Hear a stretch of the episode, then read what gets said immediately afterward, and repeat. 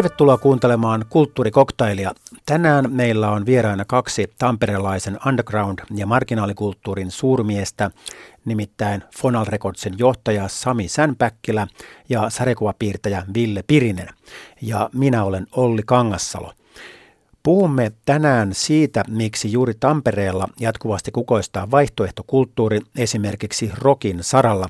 Ja Sami Sämpäkkilä kertoo, mikä on johtanut siihen, että maineikas kokeellista ja outoa musiikkia julkaiseva pienlevymerkki Fonal Records on jonkinlaisen maailmanmaineen jälkeen ajautunut ainakin hetkelliseen umpikujaan. Ja Ville Pirisen kanssa jutellaan siitä, miten alatyylisyys ja törkeydet muuttuvat taiteeksi sarjakuvassa. Olemme Tampereella Fonal Recordsin päämajassa. Täällä on levyhyllyjä ja levyyhtiön päällikkö Sami Sänpäkkilä. Yle Teemalta tuli eilen Tampere Tapes-dokkari, joka kuvasi tätä Tampereen vaihtoehtoa musiikkiskeneä. Ja sinä olet nähnyt sen, niin miltä tämä näytti? No paljon kavereita siellä, siellä pyöri. Joo, siis toi noin, kyllähän täällä on ollut ihan järjettömän aktiivinen toi, just nimenomaan tuosta räjäyttäjistä varmaan sellainen niin kuin lähtenyt, tiedätkö, semmoinen, silloin kun he muutti tämän pikkuhiljaa yksitellen, niin tota, Eli Jukka Nousiainen ja... Ja sitten toi Silli, joka asuu tuossa naapurissa monien muiden Silli kerran. Joo, joo. Niin tota, kyllä, joo tämmöistä se on ollut täällä meininki, että on järjettömästi keikkoja ja toi noin, tota, just tää Keltainen talo, jossa oli paljon kaiken näköistä underground-kulttuuria ja VHS-klubi, joka edelleen touhuttelee, näyttää videoita ja, ja toi noin, tota, järjestää mielettömiä spektaakkeleita televisioiden kanssa, räjäyttäjiä keikoilla ja muutenkin. Osaatko sä selittää sitä, että minkä takia tulee tällaisia keskittymiä? Että jos mä katson tätä Helsingin perspektiivistä, niin näyttää, että Tampere on jotenkin tämmöinen niin kuin hotspot, että täällä tapahtuu paljon nyt vaihtoehto musaskenessä. No tämä on varmaan, niin kuin, mä luulen, että esimerkiksi Helsinkiin verrattuna, Helsinki, Helsinki on niin iso jo itsessään, että sinne pystyy niin kuin kaupungin sisälle tulee keskittymiä. Tampere on sitten taas sen verran pieni, että täällä on mahdollista olla oikeastaan vain yksi keskittymä. Et täällä kaikki muusikot ja taiteentekijät, niin väittäisin, että 90 prosenttia tuntee toisensa. Että ei, ei pääs syntyä semmoisia niin useita ryppäitä, vaan että se on niin kuin yksi, yksi tiivis toi noin, tota, keskittymä. No dokumentissa Maria Mattila, eli Marabols, sanoi, että ollaan niin pöndellä, että täällä kukaan ei ole mitään ja sen takia ei kilpailla, niin onko tämä tämä filosofia?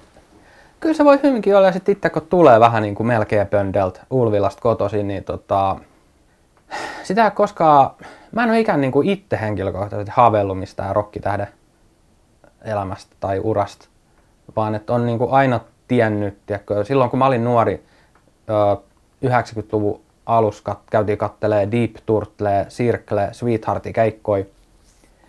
Siitä oikeastaan saatiin se esimerkki, millainen niin asioita pitää tehdä. Eli itse omaehtoisesti ja toi noin tota, treenikämpäs äänitellä neliraiturilla omat musat. Ja that's it. No joo, tässä dokumentissa tuli aika voimakkaasti esiin, erityisesti Jukka Nousiaisen kohdalla ja miksei Faarao Pirttikangas myös, että tämä vanhaan teknologian, tavallaan 80-luvun teknologian nojaaminen nauhoihin ja nauhureihin ja tällainen päällekkäisäänittäminen ja vanhat laitteet, niin onko se tässä niin kuin jotenkin tällainen jutun juju myös? Mä luulen, että se niin kuin käytännön syistä ihan niin kuin menee siihen, että että että varmasti myös niin kuin sitä estetiikkaa ja soundia niin kuin siitä tietenkin niin kuin, se on se lähtökohtaisesti, että sit, siihen pyritään, että se kuulostaa ja näyttää siltä. Mutta, mutta ei, ei kenelläkään varaa ostaa jotain niin kuin, tiedätkö, uusimpia neljä tonni äh, special mookei, vaan että et, tota, sit se oma estetiikka pitää luoda jostakin ja sitä löytää kirppareilta, tiedätkö. Mitä sieltä löytää nykyään, niin on kasettinauhreit, vanhoja telkkareit, VHS-nauhreit. Niitä saa vitosella niin kuin, tiedätkö, kolme. Että, ja sitten niistä luodaan se oma taide, että se on semmoista kierrätystä tavallaan. Ja mä väitän kyllä, niin kuin, että ei, ei sillä ole väliä, että onko siellä niin kuin 10 tonni tykki vai onko siellä niin kuin 50 tykki, millä se matsku näytetään. Niin jos se matsku on hyvää, niin why not?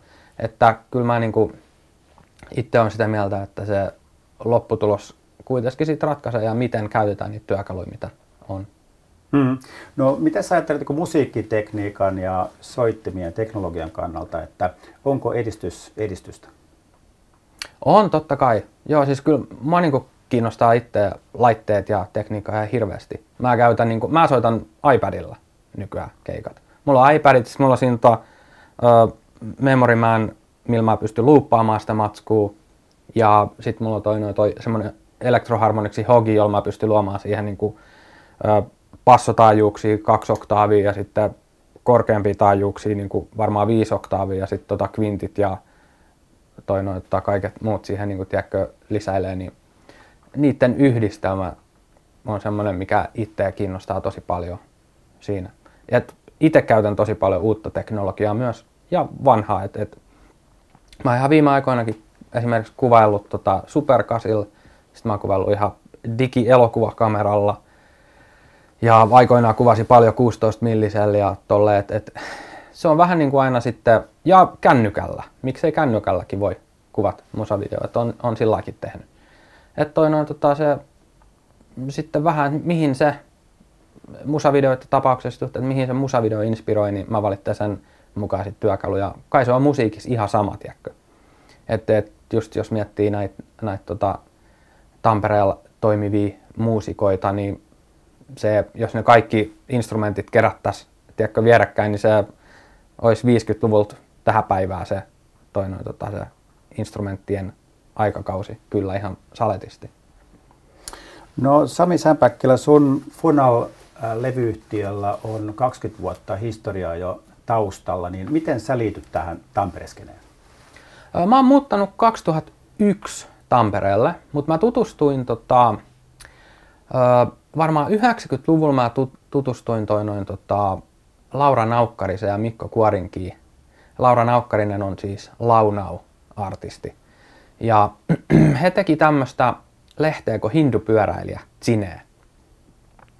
Ja he haastatteli meitä meidän ekan seiskatuumasen, Kiila Original seiskatuumasen pohjalta siihen lehteen. Ja silloin mä tutustuin oikeastaan eka kertaa vähän niin kuin Suomen tämmöisen niin kuin no silloin vielä tulevaan underground-kulttuuriväkeen.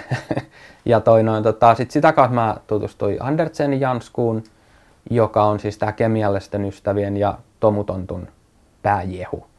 Ja, ja sitten alettiin tekemään yhdessä musaa. Et, et, se oli jotenkin täysin luonnollista, että heti kun me nähtiin esimerkiksi Laura ja Mikko, niin me oltiin, että hei, et tulkaa Ulvilaa joskus, että tehdään musaa. Ja sitten he tuli kyläilemään ja sitten tutustuttiin muihin tyyppeihin ja se, semmoinen niin kuin, yhtäkkiä siitä alkoi kasautua semmoinen 20-25-vuotiaiden semmoinen tiedätkö, niin kuin tiivis toi noin, tota, ryhmä ihmisiä, jotka alkoi yhdessä toimimaan ja sitten loppu onkin toi noin Fonali-historia, että siellä on niin kuin, sata julkaisua, joissa kaikissa on niin kuin, että jos niistä julkaisuista, sadasta julkaisuista, niin olisiko niissä yhteensä joku niin kuin kuitenkin alle sata henkeä, tiedätkö, tekemässä niitä levyjä. Et se henkilömäärä on varmasti aika pieni siihen julkaisuiden määrään nähdä. Et olisi mielenkiintoista esimerkiksi tietää, että kuinka paljon, niin kuin, onko Love Recordsil tai jollakin tämmöisellä levyyhtiöllä, niin onko niillä samanlainen systeemi, että tiedätkö, kaikki vähän soittaa kaikkia levyjä. Veikkaan, että on. Mä en itse kohteen tiedä. No Fonalista tuli merkittävä tekijä marginaalimusiikissa. Kuvaile vähän sitä, että minkälaisia artisteja, millä, millä periaatteella sä niitä rupesit etsimään Fonaliin? Äh, Fonal Recordsille niin kuin, alkoi sitten vaan niin kuin, tupsahteleen artisteja niin kaiken näköisistä makuuhuoneista toi noin, tota, silloin 90-lopulla. Tietysti se alkoi sillä lailla, että, että mä julkaisin eka omaa musiikkia, mitä me oltiin tehty. Kiila, sitten mun oma solo S, ja kaikki nämä oli semmoista, että tehtiin neliraiturilla kotona. Silloin ei ollut vielä tietokone, niin se tapahtui vielä niin, kuin niin sanotusti analogisesti. Ja, ja sitten toi noita, pikkuhiljaa kun alkoi tutustua porukkaa, esimerkiksi Laurilla Jannen mä oon tavannut ensimmäisen kerran tota, just tämän Laura Naukkarisen kotona. Ja hän, hän oli silloin just aloittelemassa tätä Office Building ö, bändiä, josta sitten tuli todella kova tamperelainen kuuma pop yhtye myöhemmin. Mutta, ja sitten Lauralla Janne kautta mä tutustuin Leinoseville.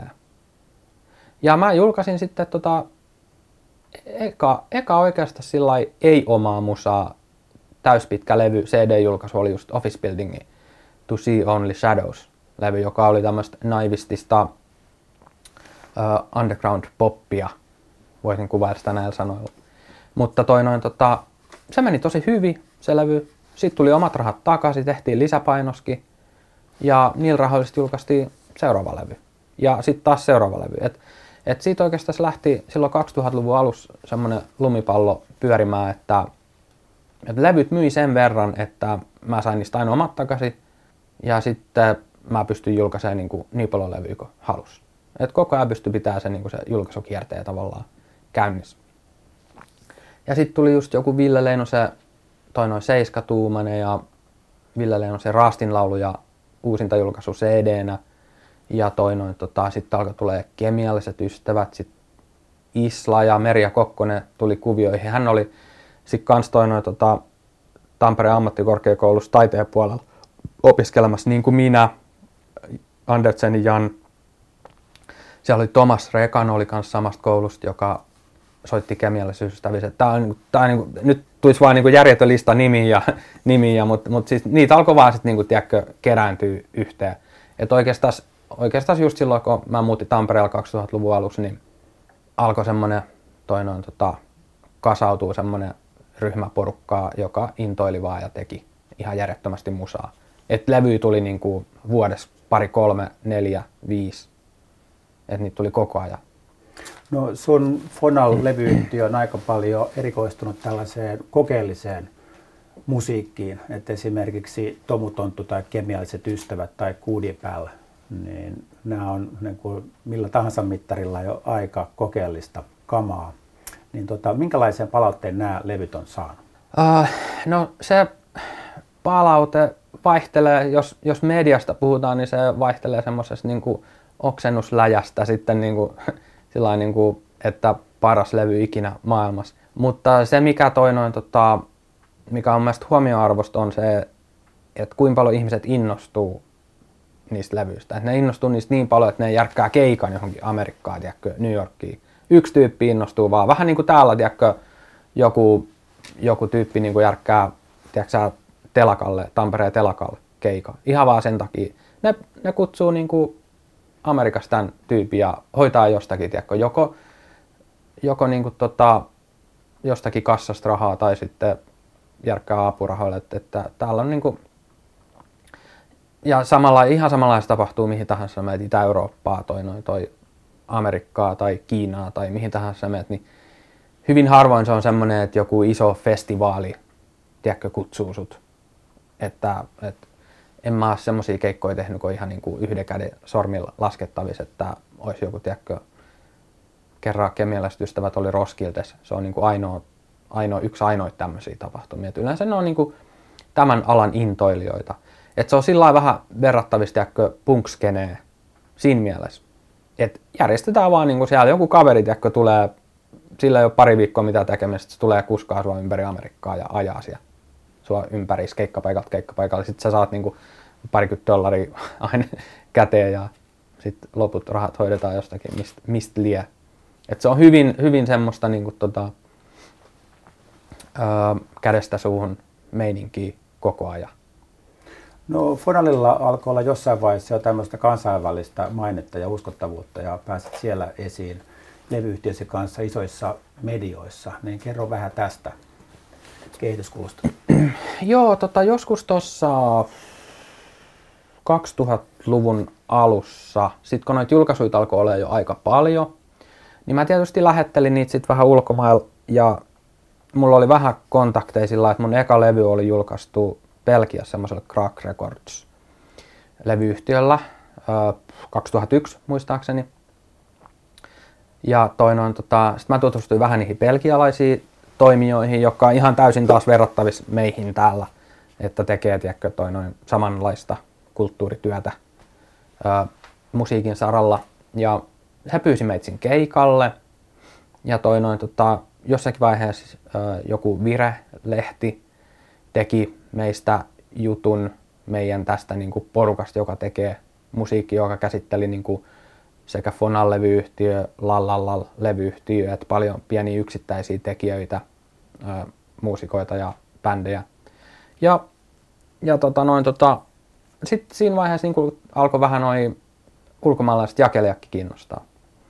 Niitäkin alkoi siis vähän kiinnostaa toi. Ja, ja sitten toi noin, tota, mulla oli parhaassa vaiheessa Fonal Recordsilla oli noin kymmenen niin jakelijaa ympäri maailmaa. Japanissa, Euroopassa, Keski-Euroopassa, Englannissa, Amerikassa, Skandinaaviassa. Niitä oli niin kuin tosi paljon.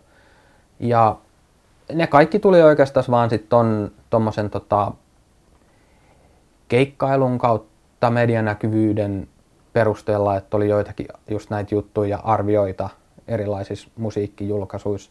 Ja internetissä alkoi näkymään, tiedätkö, Fonal vähän enemmän, että, että niin toi alkoi tulee blogeja, jotka kirjoitteli siitä.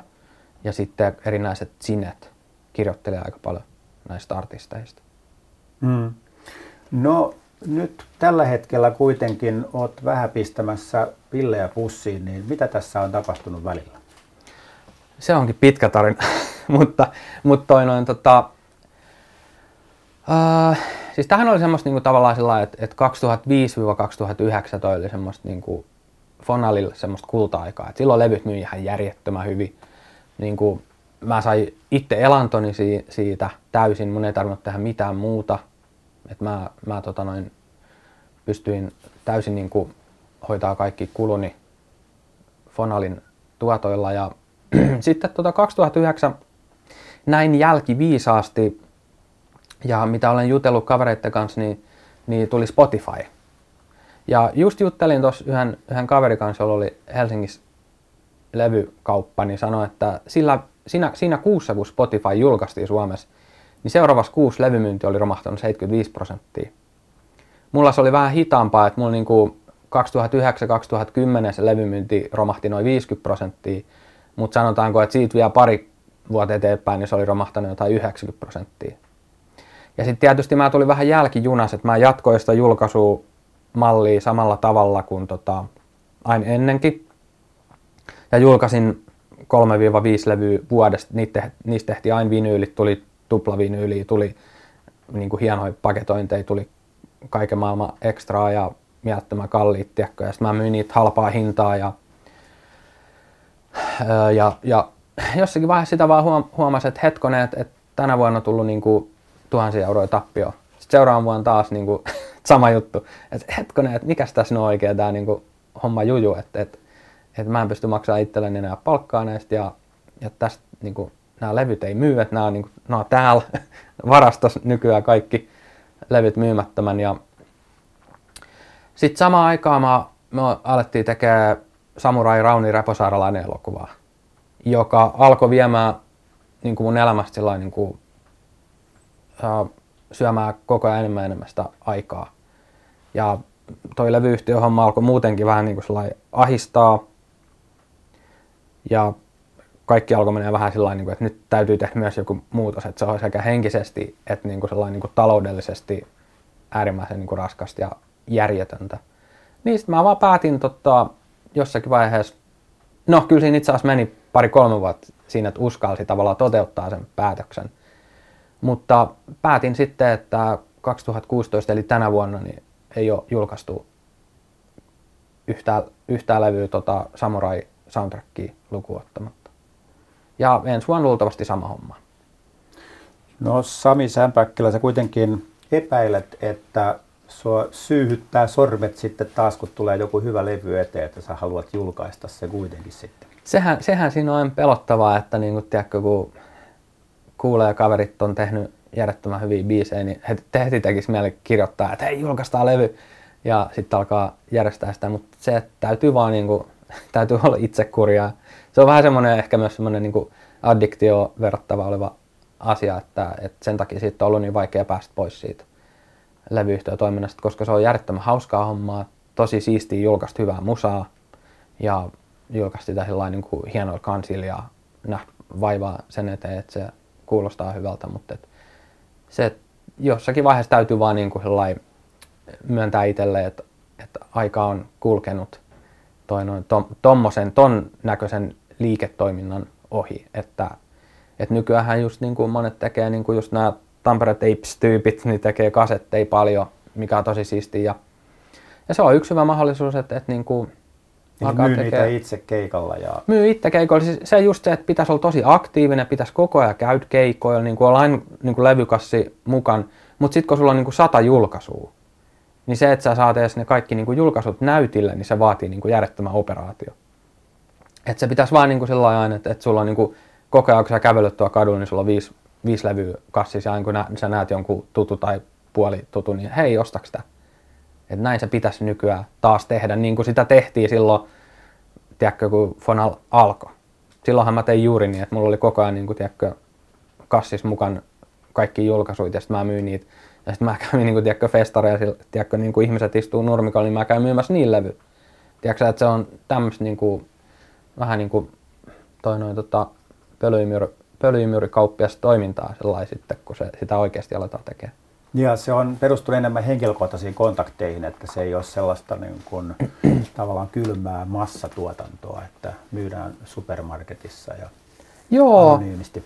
Joo, siis tätä musiikkia ei oikein niin kuin sellainen niin kuin se vaatii semmoisen tietyn toinoin tota, harrastuneisuuden ja kiinnostuneisuuden ja toinoin tota, semmoisen tiettyyn spesifiin musiikin osa-alueeseen keskittymisen, että sä ylipäätään kiinnostut tästä musasta. Joten, joten ei tällä musiikilla ole mitään tekemistä missään Prisma-hyllyllä. Mm.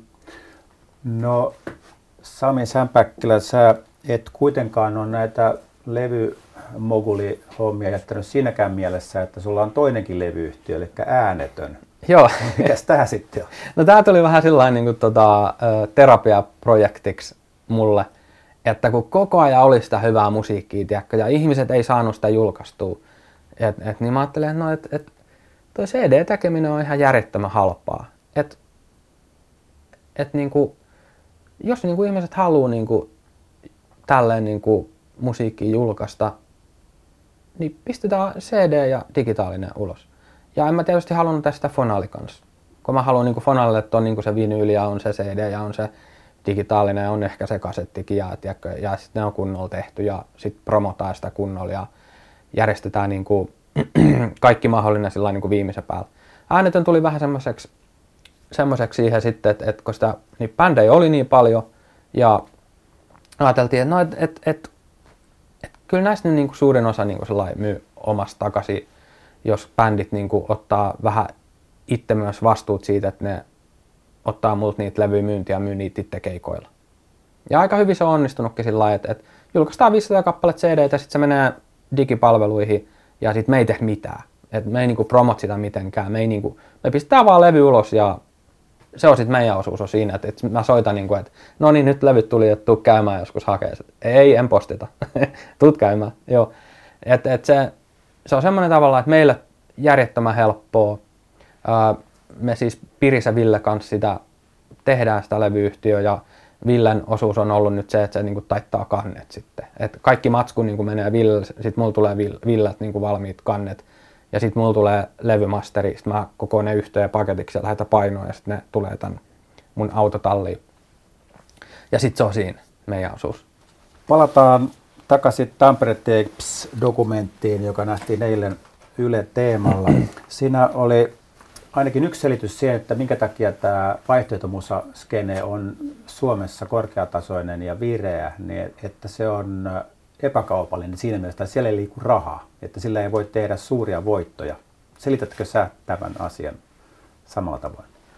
Se, on, se on todellakin niin kuin yksi, yksi tärkeä osa sitä ja sitten se, että et, et, meillä on varmaan, niin kuin, ainakin mulla on alusta asti ollut semmoinen toi, noin toi öö, kuva suomalaisesta vaihtoehto musiikista, että et, et, tai no oikeastaan kaikesta musiikista, että sillä ei voi tehdä rahaa, ellei saa joku Jari Sillanpää, niin sitten ehkä. Mutta toi noin, tota, tuskin kukaan tiedätkö, niin kuvittelee, kun alkaa niin musiikkia tekee Suomessa, että, että sillä pystyisi tekemään rahaa. Sen mä epäilen, niin että, että, että, että ne on ihan niin kuin yhden käden sormin laskettavissa ne henkilöt, jotka näin niin kuin ajattelee, kun lähtee sitä tekemään. Että, tämä on niin kuin varmasti niin kuin kukaan näistä isoistakaan artisteista ei ole varmasti ajatellut näin. Ainakaan moni. Mutta kyllä mä uskon, niin kuin, että, että se on myös se tavallaan semmoinen, että, että, että suurin osa niin kuin meidän porukasta, niin me, mehän ollaan niin taidekoululaisia, me ollaan tota, niin kuin sillä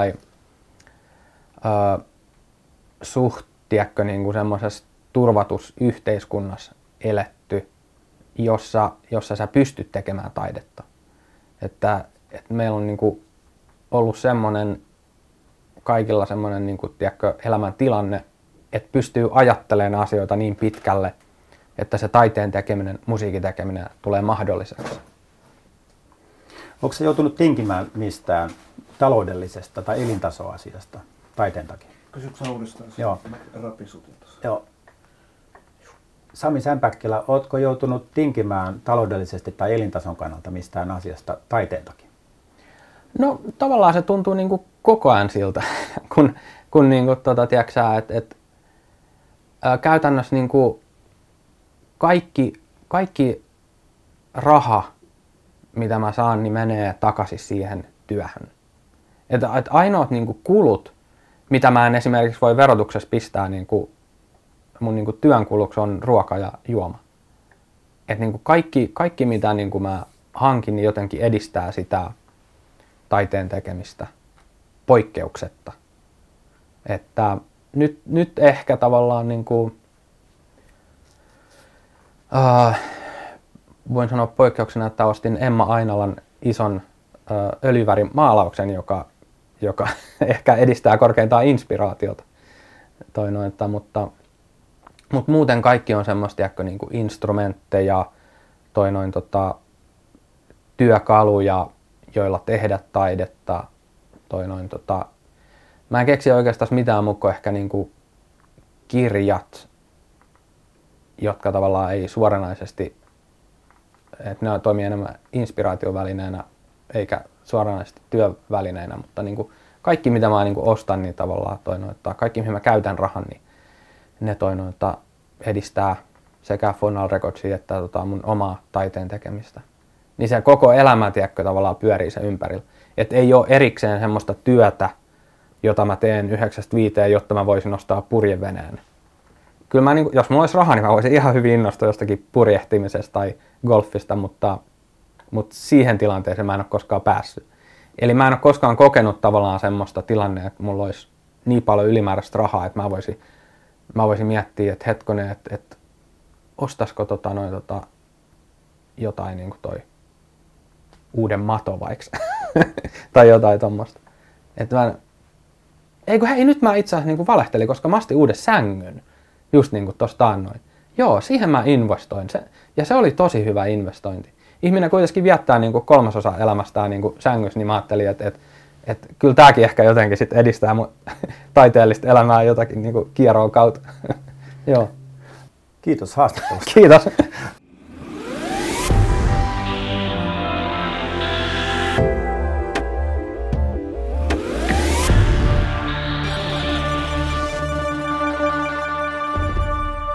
Kuuntelet kulttuurikoktailia ja olemme Tampereella sadekuvapiirtäjä Ville Pirisen kotona ja työhuoneessa. Eilen Yle Teemalta tuli Tampere Tapes-dokumentti, jonka aiheena oli Tampereen vaihtoehto rock- ja musaskene. Ja siinä oli Jukka Nousiainen, Mara Bols, Faaraa Pirttikangas ja Talmud Beach. Niin Ville Pirinen, sä oot kans oleellinen osa tätä Tampere rockskeneä sä oot ollut täällä jo kauan ja useassa bändissä ja sä oot katsonut tämän dokumentin, niin tota, miten osuva kuva tämä nyt oli tästä Tampereen skenestä? Tota, mun makuun va- varsin osuva. Ja sitten ehkä just sillä että siinä kävi myös ilmi, että, että joku skenehän tavallaan sisältäpäin ainakaan niin kuin harvoin näyttää joltain skeneltä, että, että ehkä siinäkin sitten kaikki tekijät, joilta tätä kysyttiin, niin ehkä niin kuin lievästi epäili, että onko ne nyt osa jotain niin kuin suurempaa liikettä. Kai se on kaikissa tuollaisissa, että, että on niin kuin ihmisiä, jotka helposti ystävystyy, koska ovat samanmielisiä ja tekevät vähän samantyyppistä juttua, niin sitten,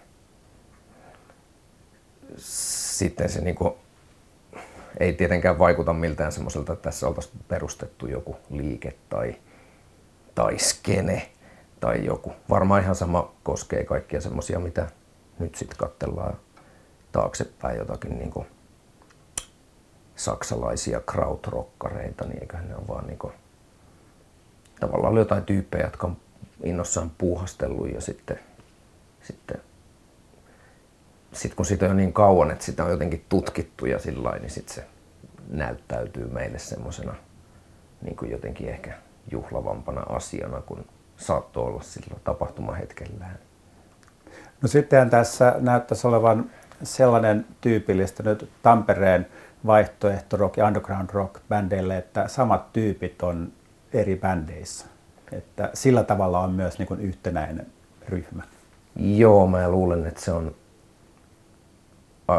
perua sieltä, että kun ihmiset on muuttanut tänne jostain Joensuusta tai Lappeenrannasta tai Oulusta, niin, niin sitten, eli vähän pienemmiltä paikkakunnilta, Jyväskyläkin on ehkä vähän pienempi, niin, tota, ää, niin sieltä on tullut mukana se, että et, et ei niissä paikoissa ollut, kun sitten se joku niin kuin 5-10 tyyppiä, jotka vaikka niin halusi soittaa tietynlaista rockia ja sitten rockia on niin kiva soittaa, niin sitten se tavallaan yhdellä bändillä ei saa tarpeeksi keikkoja ja, ja, ja tota, ei saa tehdä tarpeeksi usein levyjä, niin sitten, sitten ne samat tyypit on jo aikoina. Musta tuntuu, että se toistuu Suomessa aika paljon. Ja varmaan siis aivan sama on Helsingissä ja Turussa, että niillä, jotka tekee, jotka on niin isompia kaupunkeja, niin sitten ne samat tyypit pyörii siellä niin monen nimen alla. No Sami Sämpäkkilä sanoi, että, että tässä on ehkä ei ole edes niin kuin kaupunkikohtaisia nämä verkostot, vaan se on koko underground-skene koko Suomessa tuntee toisensa ja tekee yhteistyötä. No joo, niin, niinpä. Näin se oikeastaan on. Että onkohan se, minkä mä heittäisin veikkaukseksi, että se on alle sadan ihmisen tota, semmoinen aktiivien verkosto, mikä niin kuin siis ne ikään kuin ydinhahmot, tai toi oli ehkä myös juhlava sana, mutta henkilöt, jotka toistuu useissa bändeissä, niin, ja sitten niitä on niin kuin tietenkin kaupunkien välisiä yhtyeitä, että bändit, jossa mäkin soitan, niin ei, ei niissä, kaikki ei asu Tampereella, e-, eikä varsinkaan ole täältä, täältä kotoisin. Että hmm. No sitten se on. Yksi tällainen yhdistävä tekijä näytti olevan näille bändeille tällainen romuestetiikka ja retroteknologia, että, että käytetään vaikka 80-luvun nauhureita ja neliraitatekniikkaa ja muuta, niin, ja C-kasetteja ja tälleen, niin onko tämä niin kuin tällainen ihan tietoinen ideologia, vaan onko se joku taloudellinen juttu? Varmasti molempia, eli, eli taloudellinen juttu siinä mielessä, että niitä on kaikilta löytynyt valmiiksi niitä.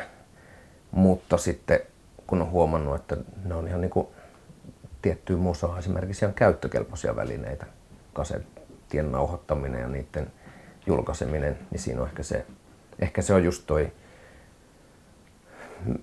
mikä on sitten jotain undergroundia tai omaehtoista tai vaihtoehtoista, että siihen ei tarvita sit mitään muita portaita, niin on, niitä on tavallaan iisimpi käyttää kuin No, on nykyisin aika helppo julkaista CD-levyjäkin, mutta kuitenkin siinä tarvii ottaa yhteyttä johonkin, johonkin tota CD-tehtaaseen ja sitten tilata, tilata niitä sieltä. Että, että vaikka se se Jukka, kun silloin kasettinauhuri ja sen monistuskone, niin sit, sitten siitä puuttuu välikädet.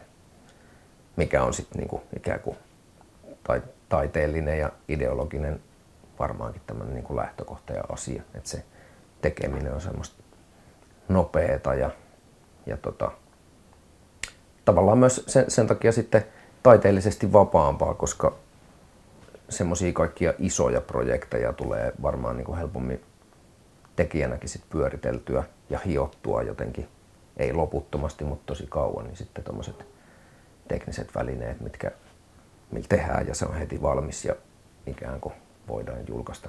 Totta kai siihen mun mielestä liittyy aika vahvasti nykyisin myös niin kuin ihan uusimmat tekniikat, eli, eli älykännykällä nauhoittaminen ja internettiin laittaminen, mikä, missä ei taas ole sit niin kuin sinänsä sitä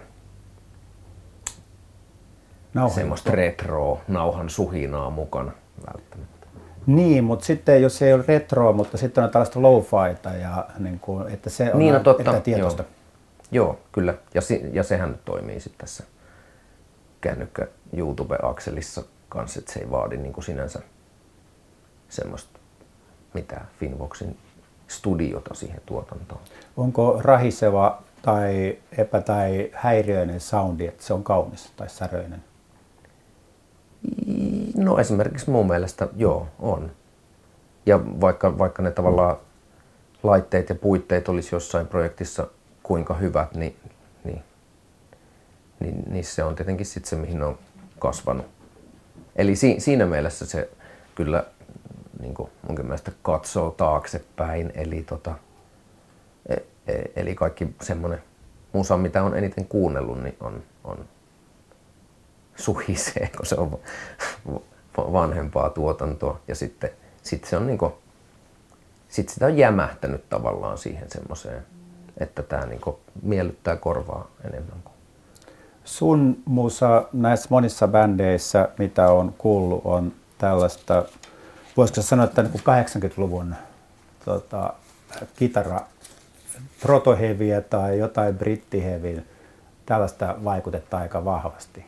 Ja sitten ehkä autotallirokkia ja näitä tyylisuuntia. Mitä sä itse Kaik- sanoisit? Kaikki näistä kuulosti ihan perustelluilta. Joo, ja semmonen, semmonen, justiinsa semmoinen autotallirok ja, ja mikäli esihevi ja psykedeellinen rock, niin se nyt on ollut ehkä semmoinen yhdistävä vaikuttaja sit niinku kaikissa. Sitten riippuen aina vähän soittokavereista, niin jos on jats-ihmisiä, joiden kanssa soitellaan, niin sitten sit siinä on enemmän sitä ja mistä nyt kukakin on aina. Mutta toi on varmaan se semmoinen niinku yleislaari, josta ammentaa, koska, koska on siihen paljon tutustunut sit niinku taiteen kuluttajana. Ville Pirinen, sä oot mun tietääkseni levittänyt jo 20 levyllä ollut mukana tai albumilla. Joo, varmaan pitkäsoitot on jossain siinä kohtaa suunnilleen menossa ehkä. Ja sitten... Eli siis jossa on ollut soittajana tai tehnyt kappaleita, ne on ollut tietenkin eri bändien levyjä, ei sinänsä mun levyjä, mutta, mutta kuitenkin. Joo, Steel Mammut ja Black Audio ja Digitaalimiehet ja Ceremonia Joo. muutamia. Joo. Sulla on näin mittava rock-ura, mutta sitten sä oot tehnyt mittavan uran sarjakuvapiirteenä. Kumpi saat enemmän? O- omasta mielestä aika tasaisesti niin muusikko ja sarjakuvan tekijä ja sitten ei ollut semmoista lapsuuden rock-tähtihaavetta koskaan, eikä, eikä sitten tietysti aikuisuudenkaan. mutta musta ne on hyvin omassa elämässä tasapainoiset roolit. Musta tuntuu, että niitä sarjakuvia on silleen julkaistu laajemmin jo sieltä 90-luvun alusta, että, että aika, jos, jos tämmöisissä asioissa voi sanoa, että, että on niin kuin millään tasolla niin kuin tunnettu jostain, niin sitten varmaan niin kuin useampi ihminen musta tietää sen sarjakuvien tekemisen. Kyllä. Sulla on, sun keskeisin sarjakuvasarja on yhdesti yhdessä paikassa sarja. Kerro, miten tämä lähti liikkeelle?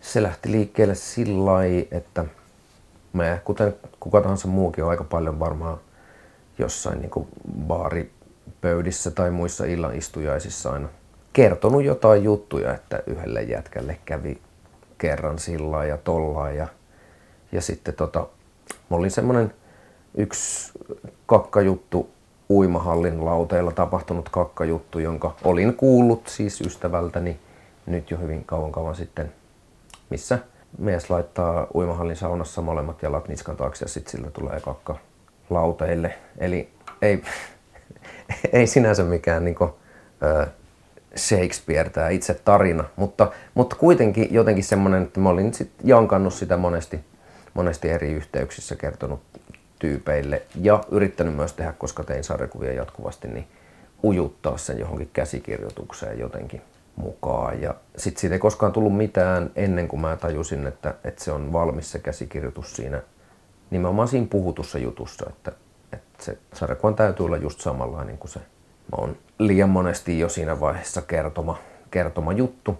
Ja sitten tämän oivallettua, niin sain sen nopeasti piirrettyä ja sitten sitä piirtäessä siinä oivalsin, että hei, että minähän vuonna se ilmestyi. Kuitenkin mä olin silloin jo joku yli kolmekymppinen, niin sitä, että, eli sitä en oli kerinyt niin kuin kertyä muistia aika paljon semmoisia eri ihmisten kertomia tai muun todistamia tommosia niin pieniä tapauksia, jotka, josta mä ymmärsin, että ne toimisi samalla tavalla sarjakuvina. Ja, ja sitten se oli siinä semmoinen pieni valaistumisen hetki, että hei, että näitähän mä teen niin monta vuotta tästä eteenpäin tämän tyyppisiä ja tämän, tämän niin kerrontatavan mukaan.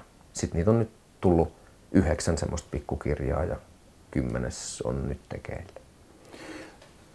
Näistä tuntuu olevan aina ehkä sellainen kuin sokeraava inho pointti usein, että johtuuko se siitä, että näitä, näissä tarinoissa, joita kerrotaan toisille, että ne on niin kuin jollain tavalla hätkähdyttäviä, että ne on todella huomiota herättäviä tapauksia, että jos mies päästää kakan lauteen, niin se on aika niin kuin huomiota herättävä juttu, että se on niin kuin sellainen kertomisen arvoinen juttu. Joo, kyllä. Si- siitä se johtuu. Mä oon sitten niin koittanut ujuttaa sinne väliin, koska tykkään monenlaisista jutuista. Ja itse asiassa ehkä eniten vielä tykkään semmoisista, niin missä on edes minkäänlaista juttua, että se on vain joku yksittäinen kommentti tai semmoinen hyvin ikään kuin mitätön tapahtuma elämässä, joita kuitenkin ihmiset myös kertoo tämmöisinä juttuina ja sinne saavuttaa niin kuin jonkun, jonkun niin kuin suuremman aseman, vaikka se oli hyvin semmoinen, semmoinen ohimenevä vilaus jossain. Mutta sitten tollaset, nämä dramaattiset jutut, niin se johtuu siitä, että kun on vaikka semmoinen, jos se on se klassinen baarin pöydässä istuminen, missä juttuja kerrotaan, niin tavallaan siihen liittyy aina semmoinen ylittäminen tai niin, kuin, että kun joku kertoo, se olisi varmaan niin kuin jonkun, jonkun suuremman psykologisen tutkimuksen aihe, että miksi esimerkiksi kakkajutut on niin yleisiä ihmisten kertomana. Muit, mun kokemuksen mukaan ihan niin kuin, tavallaan ei tarvi olla mitkään muusikkopiirit tai, tai vaan kaikilla riittää niitä, niin, tota, niin, niin se kuitenkin liittyy se, että kun joku kertoo kakkajutun, niin joku muistaa jonkun vähän ikään kuin kauheamman kakkajutun tai, tai sokeraavamman. Niin sen takia niitä kertyy niin paljon. Ja sitten ne on monesti myös semmoisia ikään kuin useasti kerrottuja juttuja, jolloin niissä on aika usein semmoinen niin kuin sit siihen sarjakuvan tekemiseen liittyen, niin niissä on joku tämmöinen klassinen dramaturgia tai sillä, että ne alkaa jostain pohjustuksesta ja sitten tapahtuu jotain. Ja, niin, niin sitten sen takia niitä on tullut käytettyä noissakin aika paljon. Että... No niitä on aika paljon niitä kakkajuttuja sulla, mutta, mutta tosiaan, että ei tästä tule nyt sellaista mutta käsitystä. Ei kaikki. Että, no nimenomaan ei ole kaikkia, niin kuin, että tässä on niin kuin, se kiinnostava piirre kanssa, että, että sulla on niin voimakkaasti tämä niin kuin kertomisen niin kuin metatasoon liittyvä juttu mukana. Että tämä on tavallaan niin kuin välillä sellaista, että siinä sarjakuvapiirtäjän roolihahmossa siinä esitelmöit sitä, että mikä on niin kuin jutun dramaturgia ja pohdiskelet sitä, että, tai sitten sanotaan, että joku huomiota herättävä tilanne, joka oli niin kuin esimerkiksi psykologisesti niin sokeraava, että se pitää niin kuin näyttää vaikka kuinka monta kertaa, että, että tämä pitää lukea 16 kertaa läpi, että sen tajuaa, että kuinka vaikuttava tapahtuma tämä oli. Joo, eli siinä toivottavasti pohjimmiltaan, niin kuin tässä, tässä sarjakuvasarjassa, niin on, on paljon enemmän sitten ehkä mun mielestä, ja toivottavasti se sitten tulee esiin niissä jutuissakin, niin että siinä on niin kuin enemmän kysymys siitä, että millaisia tarinoita ihmiset kertoo ja m- miksi niitä kerrotaan ja millaisia tarinat on suullisesti kerrotut tarinat kuin, niin kuin pelkistä kakkajutuista. Joo, mutta siis nimenomaan kiinnostaa se. Ja sitten tätä sarjaa tehessä on käynyt tietenkin paljon ilmi semmoisia, että mä oon tehnyt vaikka jonkun kuulemastani tapauksesta, jonkun, mikä on ollut vaikka joku kauhea tapaus, niin, niin tota, tai sokeraava tai, tai tämmöinen, tämmönen, niin missä on joku ton tyyppinen pointti, niin, niin sitten on paljastunut, kun se on julkaistu, että mä oon kuullut vaikka heti seitsemän eri versiota siitä, että ihmiset, että heitä on tapahtunut muun kaverille Matti Nykäsen keikalla ja ei kun heitä on tapahtunut mun kaverille Ruotsin laivalla. Ja, eli, eli niissä tapauksissa aika varmasti kyse on jostain niin kuin urbaanilegendasta. Ja sitten niissä, vaikka ne perustuu tosi tapahtumiin, niin tavallaan siinä koitetaan koko ajan välillä myös huomautella, että nämä ehkä ei välttämättä ole millään tasolla totta. Ja sitten nämä on vielä sarjakuvia, joista on jätetty tapahtumapaikat ja nimet ja kaikki pois. Eli, eli se on niin hyvin, hyvin mitätön ehkä se osuus, että mihin ne perustuu. Siellä on mukana semmoisia, että on esimerkiksi ikään kuin sama tapaus ja sitten kolmen eri kertojan niin kuin versiot siitä ja niin kuin miten, miten eri tavalla ihan niin kuin saman piirin ihmiset sit vaikka muistaa jonkun tai lisäilee muistissaan tai jättää pois jotain, jotain tarinoista. Et se on ehkä niin kuin, muuta siellä pohjalla kiinnostaa ihan tälleen, niin kuin, mikä se nyt olisi, vähän niin kuin jopa, no ei todellakaan mitään tiedettä, mutta vähän niin kuin tieteellisestä näkökulmastakin semmoinen. Ja sitten ihan he, henkilökohtaisesti, että miksi, miksi, tykkää, jos, miksi tykkää tarinoista ja miksi, miksi tuntuu, että maailma niin kuin suorastaan pitkälti ehkä ihmisten maailma niin kuin rakentuu enemmän kuin semmoisesta jostain todellisesta havainnosta, että tässä on paperi ja tässä on pöytä, niin, niin sitten sit musta jotenkin tuntuu, että mun ja varmaan aika yleistäkin ihmisten aivot niin kuin vaatii siihen jonkun semmoisen, semmoisen, että mistä tämä pöytä tuli ja mistä tämä paperi, jonkun semmoisen, että tarinat liittyy jotenkin siihen, miten havainnoimme elämää. Ehkä. Mm. Aika syvällisesti. Yksi tästä havainnoinnista ja versioinnista oli esimerkkinä sellainen sun piirtämä tarina, missä kaksi miestä ryyppää metsämökissä ja sitten alkaa tapahtua tosi groteskeja onnettomuuksia, että toinen kompastuu pöydän kulmaan lyö silmän ja silmä irtoaa. Ja sitten siitä on niin eri versioita, että oliko se niin puukolla silmään. Ja, niin joo, joo se, se on nimenomaan tämmöinen juttu, jonka olen kuullut monesti ja jota on kertonut sit itsekin eteenpäin. Ja, ja sitten sit siinä tarinassa palataan siihen, siihen kertojaan, joka on kertonut sen ikään kuin eka kerran mulle, joka on myöskin jo niin kuin toisen käden kertoja, eli varsinaisesti ehkä mitään tämmöistä ei, ei tapahtunut. Jotkut varmaan ryyppäs jossain Lapissa ja sitten sit, sit sattui jotain. Ja sitten on kolmas, kolmas kertoja, joka on jostain syystä niin kuin kertonut sen ikään kuin paljon tehokkaammin sen jutun. Siinä on siis tapaus, missä ihminen putoaa parvelta ja sen poski osuu pöydän kulmaa ja naaman luut menee ikävästi, ikävästi hajalle, niin sitten, sitten yksi, yksi kertoja oli niin kuin lisännyt siihen semmoisen ihan käsittämättömän yht, y, niin kuin yksityiskohdan, että siinä pöydällä oli jostain syystä puukko terä ylöspäin pystyssä ja, ja sitten se tyyppi putosi siihen puukkoon ja sen silmä irtos, mikä on jo heti tälleen kuunneltuna vähän semmoinen, jos joku kertoo tämmöisen jutun, että eihän tollain voinut mitenkään, mitenkään käydä. Mutta sitten tämän kertojan mielessä kuitenkin, koska sitä oli itse kertonut, niin se oli tavallaan muuttunut ihan niin kuin uskottavaksi osaksi sitä, sitä samaa kerrottua tarinaa, mikä on myös mun mielestä jännä piirre tarinoissa.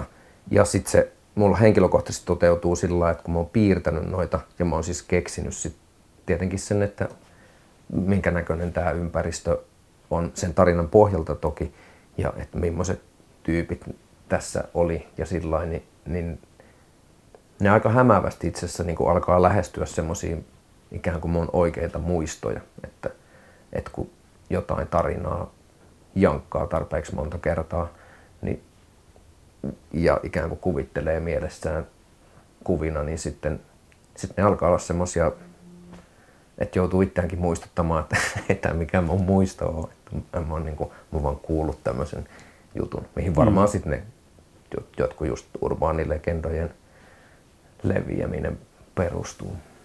No sitten näissä on sosiaalihistoriaa tavallaan tuommoista, että tuli mieleen se yksi sun sarjakuva, jossa oli tota, kaksi poikaa, saa, on, on tota, joku, jotkut juhlat kotona ja sitten saa VHS-kameran lahjaksi ja menee sitten niin kuin innoissaan kaksi teinipoikaa kuvailemaan sitten yläkertaan ja siellä sitten kuvaillaan sitä sun tätä hassuja ilmeitä ja sitten lopulta päädytään kuvaamaan isän pornolehtivaraston tota, pornolehtiä.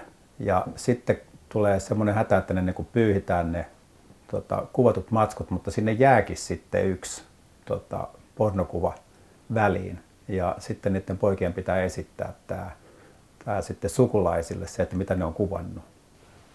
Joo, tämä story. Niin siinä se, vaan niin kun, se klangi on sellainen, että toi on jotenkin niin tuttua, niin kuin tapakulttuuri on jotenkin niin tuttua, että ne, se, miten sä kuvaat sitä. Totta kai niin liittyy aina sitten olennaisesti se niin ajankuva, eli sitä ei ole kuitenkaan hävitetty ihan niin kokonaan, vaan riippijuhlat nyt on semmoinen asia, mikä on tuttu useimmille. Ja, ja tota, VHS-kamerat niille, jotka on elänyt sitä aikaa, kun oli VHS-kamerat. Eli, eli saattaa olla, että jotkut noista tarinoista sitten siinä sarjassa on semmoisia, että ne taas...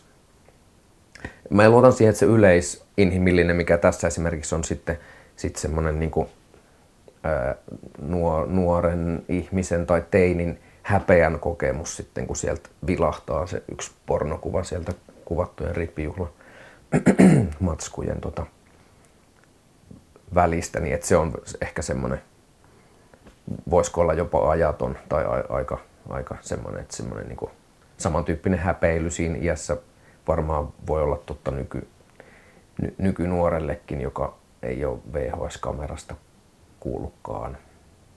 Sä kuvat aika usein häpeän tunnetta, että se on sekä myötähäpeä että on, on häpeä. Esimerkiksi oli sitten yksi semmoinen sun sarjakuva, jossa oli tämmöinen kesätyöntekijä sahalla työpaikalla ja sitten siinä kuvataan sitä duunareiden taukopaikka kulttuuria, jossa on, niin kuin, on rivot jutut ja sitten piereskely ja sellainen miehekäs örinä, se on niin kuin se päämeininki. Ja sitten tämä nuori jäppinen ei pärjää siellä. Että kun se yrittää sitten kerran sitten pierasta, niin tulee semmoinen epämiehekäs pieru ja se on niin kuin se suuri häpeä. Ja sitten sä lopetat sen sarjakuvan sillä tavalla, että ettei kannata yhtään piereskellä kuin äijä. Eli se, niin se, tässä on niin tavallaan sain opettavaisen tarinan kaava, mutta sitten se itse opetus on tämmöinen parodia. niin, mä toivon, että niissä on kuitenkin kaikissa sarjakuissa se, että, että äh, tavallaan ainakin niihin päähahmoihin, niin mä luulen suhtautuvani sillä niin kuin empaattisesti. Tai että, että siinä, että esimerkiksi tuossa mun myötätunto on selkeästi omasta mielestä sen, sen nuoren puolella. Sinänsä varmasti täysin, koska se juttu on ollut jo alun perin tämmöinen, niin täysin epäreilu kuvaus niistä ni, niin kuin, rivoja kertovista ja piereskelevistä äijistä, että nehän on aika yksiulotteisia karikatyyrejä siinä sarjakuvassakin, vaikka luultavasti oikeassa maailmassa olivat ihan, ihan tota monisyisiä ihmisiä. Mutta niin, ehkä se on se se joku myö, myötätunto siinä on aika itselle olennainen osa. Tietenkin myös sitten semmoinen niin tykkään karskistakin huumorista. Niin tota. Ville Pirinen, onko huumorin tekeminen käynyt nykyaikana vaarallisemmaksi, kun on paljon sitä moraalista korrektisuutta ilmassa ja niin kuin yllättävistä suunnista tulee aina kritiikkiä, että, että mitä asioita saa pilkata? Tai, tai mistä saa tehdä huumoria? Joo, e, e, se on tietenkin aika iso kysymys. voisiko olla, että niin kuin jossain todella laajassa mittakaavassa tai, tai pitkällä aikajanalla niin kuin tässä asiassa oltaisiin menty kuitenkin eteenpäin esimerkiksi suomalaisessa yhteiskunnassa. Tietysti välillä aina hypätään takapakkia, mutta no esimerkiksi mun noissa sarjakuvissa, niin, niin tähän mennessä ei ole tietenkään, ei ole mikään taho ei ole lähettänyt mitään ukaasia, että älä, älä tee tämmöisiä. Se on aika jännä sinänsä, että mm. sulle ei ole koskaan käynyt sitä. Pertti Jarla esimerkiksi, on Fingerporin kanssa, että kun hänellä on ollut paljon näitä niin. natsivitsejä tai jotain tällaisia. Niin... Joo, no se on totta kai kiinni tuosta julkaisualustasta, että mun sarjakuvia lukee kuusi ihmistä ja, ja Jarlan sarjakuvia lukee kuusi miljoonaa ihmistä. Luvut ei ole täsmälleen näin, mutta, mutta kuitenkin, että se ikään kuin potentiaalisten närkästyjien ää, tavoitettavuus on, on aivan eri, eri levelillä. Sinänsä vaikka niissä niin kuin, jotenkin, no mä oon esimerkiksi sen Fingerpori-sarjakuvan ystävä, niin kyllä mä siinäkin näen aika tavallaan selkeästi semmoiset, musta tuntuu, että tekijän motiivi siinä on niin kuin hyvinkin semmoinen niin kuin yleishumanistinen ja esim. jos niin kuin, että natseillehan siinä nauretaan koko ajan, että jos nyt joku uhkakuva on, niin, niin mun mielestä se on se, että ne toivotaan, että niitä niin kuin, natseja ei ole, ei ole lähivuosina päättämässä siitä, että mille saa nauraa. Kiitos haastattelusta. Kiitos. Sellainen oli Kulttuurikoktail tällä kertaa. Ja tuo ohjelmassa mainittu Kulttuurikoktailin musiikkidokumentti Tampere Tapes on nähtävillä Yle Areenassa vielä kuukauden ajan. Ensi viikolla Kulttuurikoktailin radiokeskustelussa ihmetellään, miksi Suomessa ei juurikaan tehdä zombi- ja kauhuelokuvia. Olli Kangassalo kiittää ja sanoo moi.